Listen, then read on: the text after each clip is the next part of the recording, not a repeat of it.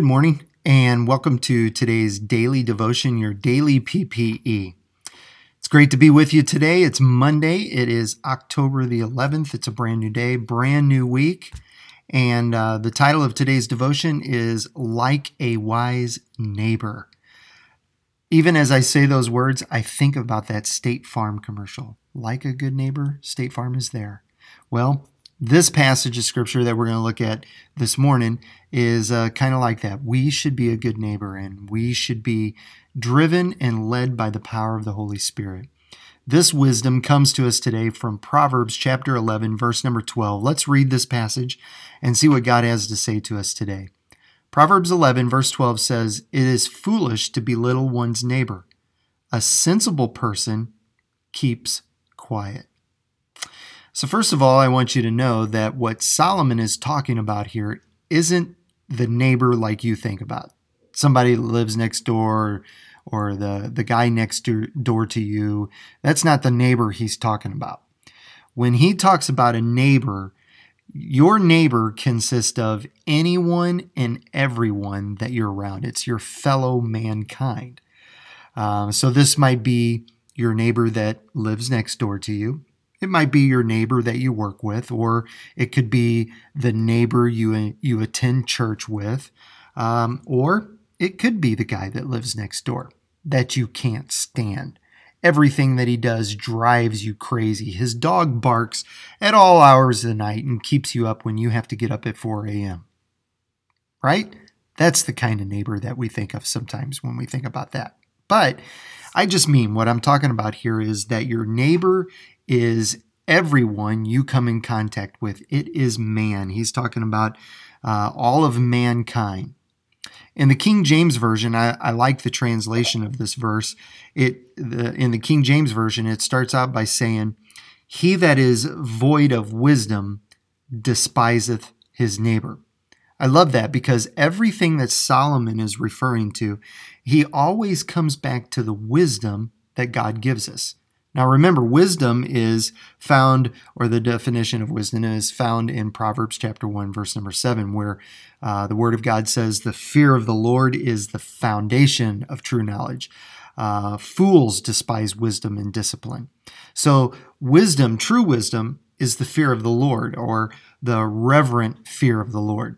So when uh, when when wisdom is present in our lives, and when wisdom is in is present in all that we do, all that we say, then in our godly wisdom, uh, it will cause us to have respect for all of our fellow man, or to have respect for our neighbor, because we love and respect the Creator that created our neighbor. The truth of the matter is is that people do what they do and they say what they say because of uh, I don't mean this in a mean way because but it's it's a lack of knowledge, it's ignorance, it's a lack of wisdom. Uh, and most of the time, it's a lack of the wisdom of God. They they act mean because they're just acting like the world. They act that way because that's the world, the way the world has trained them. Uh, and so when we, as followers of Jesus Christ, when we belittle them, then what we're really doing is belittling one of God's creations. Creations. We're really belittling the Creator. Uh, it's in in all actuality, what Solomon is saying is it's not necessarily us belittling them as much as it is a lack of discernment and a lack of wisdom on our part when we um, talk bad about somebody, when we gossip about, about somebody, it's it's not so much that we're attacking them; it's that we are the ones who are failing. Um, now, let me just say this uh, at the same time as this passage of scripture is saying, and I know you're probably thinking, so what does that mean? I'm not ever supposed to stand up for myself. I'm not supposed to uh, fight for myself. I'm not supposed to stand up for what is right. Um, no, that's not what that means at all. If you're, uh, for instance, like I, I mentioned a minute ago, if your neighbor's dog is barking at all hours of the night, it's driving you crazy. Um, it doesn't mean that you, as a Christian, you just let that go. It doesn't mean that you're just a doormat to be walked all over or uh, to be pushed around. I don't believe that, that God wants us to be like that either. But what Solomon is saying is that we will dis, you, that we will use wisdom and discernment to know the right words to say at the right time. Basically, what Solomon is saying is a person with wisdom will will know the right place and the right time to say something about a problem, or God will give us a uh, give us discernment to reason with someone that we have a disagreement about.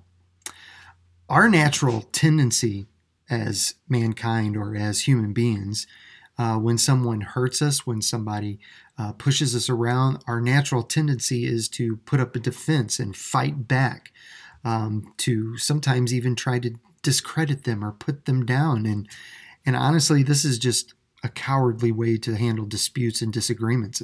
As Solomon puts it, it shows that this type of man is really void of true wisdom. So we could actually be children of the Lord, and when we have a disagreement with somebody, belittle them or talk bad about them. And what it really shows is that we are the ones who lack true wisdom from the Lord. Uh, we are the ones who have uh, nulled or, or become void of God's wisdom and not allowed His Spirit to work uh, in our lives. It's it's us that has not learned to hold our tongue when and wait till the right moment or the right place uh, to speak our mind or to speak up for ourselves. Um, and remember, this proverb isn't saying that we don't that we don't speak up. As a matter of fact, uh, we don't just. Uh, Solomon says it's not that we keep our mouth shut. Solomon says the wisdom is that is that we know the right time and the right place to say something. If not, then what would happen is we would let the devil the devil would just run us in the ground. He would just run off and sometimes that's exactly what he does in situations like this. Yesterday I spoke on 1 Corinthians chapter 12. We have a series going on at our church and uh, I spoke on 1 Corinthians chapter 12, verses 7 through 11, and I'm not going to read that scripture today, but I encourage you to look at that and read through those verses. Uh, Paul is encouraging the, the church at Corinth and the believers uh, to be empowered by the gifts of the Spirit that God provides for us. And I think it would do well for us as we look at this scripture today to allow the Holy Spirit to empower us to give us wisdom and knowledge. Uh, it mentions seven other gifts of the Spirit, and they're not just gifts that we can't obtain. As a matter of fact, Paul says all of these gifts are for everyone. It's it's for all of the believers who follow after Jesus Christ. it's for all the believers all the time in every way. And as a matter of fact, these gifts are practical. It's for everyday use for us to exercise the gifts and the power of the Holy Spirit that works in our lives. I don't know about you, but from what I see from the world that I live in, this world needs more wisdom and guidance. To be quite honest, not so much the world I understand not having wisdom, but it's the church. We as the church need this kind of wisdom and this kind of power in our lives. I want to just let you know this, and I know you probably know this, but you will have an opportunity to put this verse and this wisdom out of Proverbs uh, to work in your life, either today or sometime this week. Because no matter what, every week that comes, most of the time, every day that comes, you have the opportunity to either tear someone down or to raise and build someone up. And I want to encourage you be a wise neighbor. Be like a wise neighbor. Use the wisdom that God has given you to lift your neighbor up and speak life into them and life about them. That is using good wisdom and good judgment. Heavenly Father, thank you for your words of wisdom today from the Proverbs. God, I pray that you would work through this passage of Scripture through your people, God, and guide them and lead them into wisdom for today. Lord, we love you, we praise you, and we thank you for it. In Jesus' name, amen. God bless you. Thank you for joining me today. I hope you enjoyed this. I hope you'll share this with somebody. send it to them on Facebook or, or Instagram or something. Send it to them in a, a text message and, and let this be some encouragement for them, some wisdom to guide them and lead them through their day.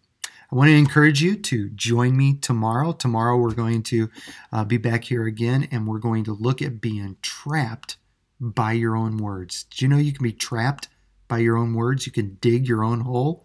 Well, tomorrow we're going to look at that. So uh, join me tomorrow, and uh, Lord willing, I will see you once again tomorrow. And remember, I'm praying for you.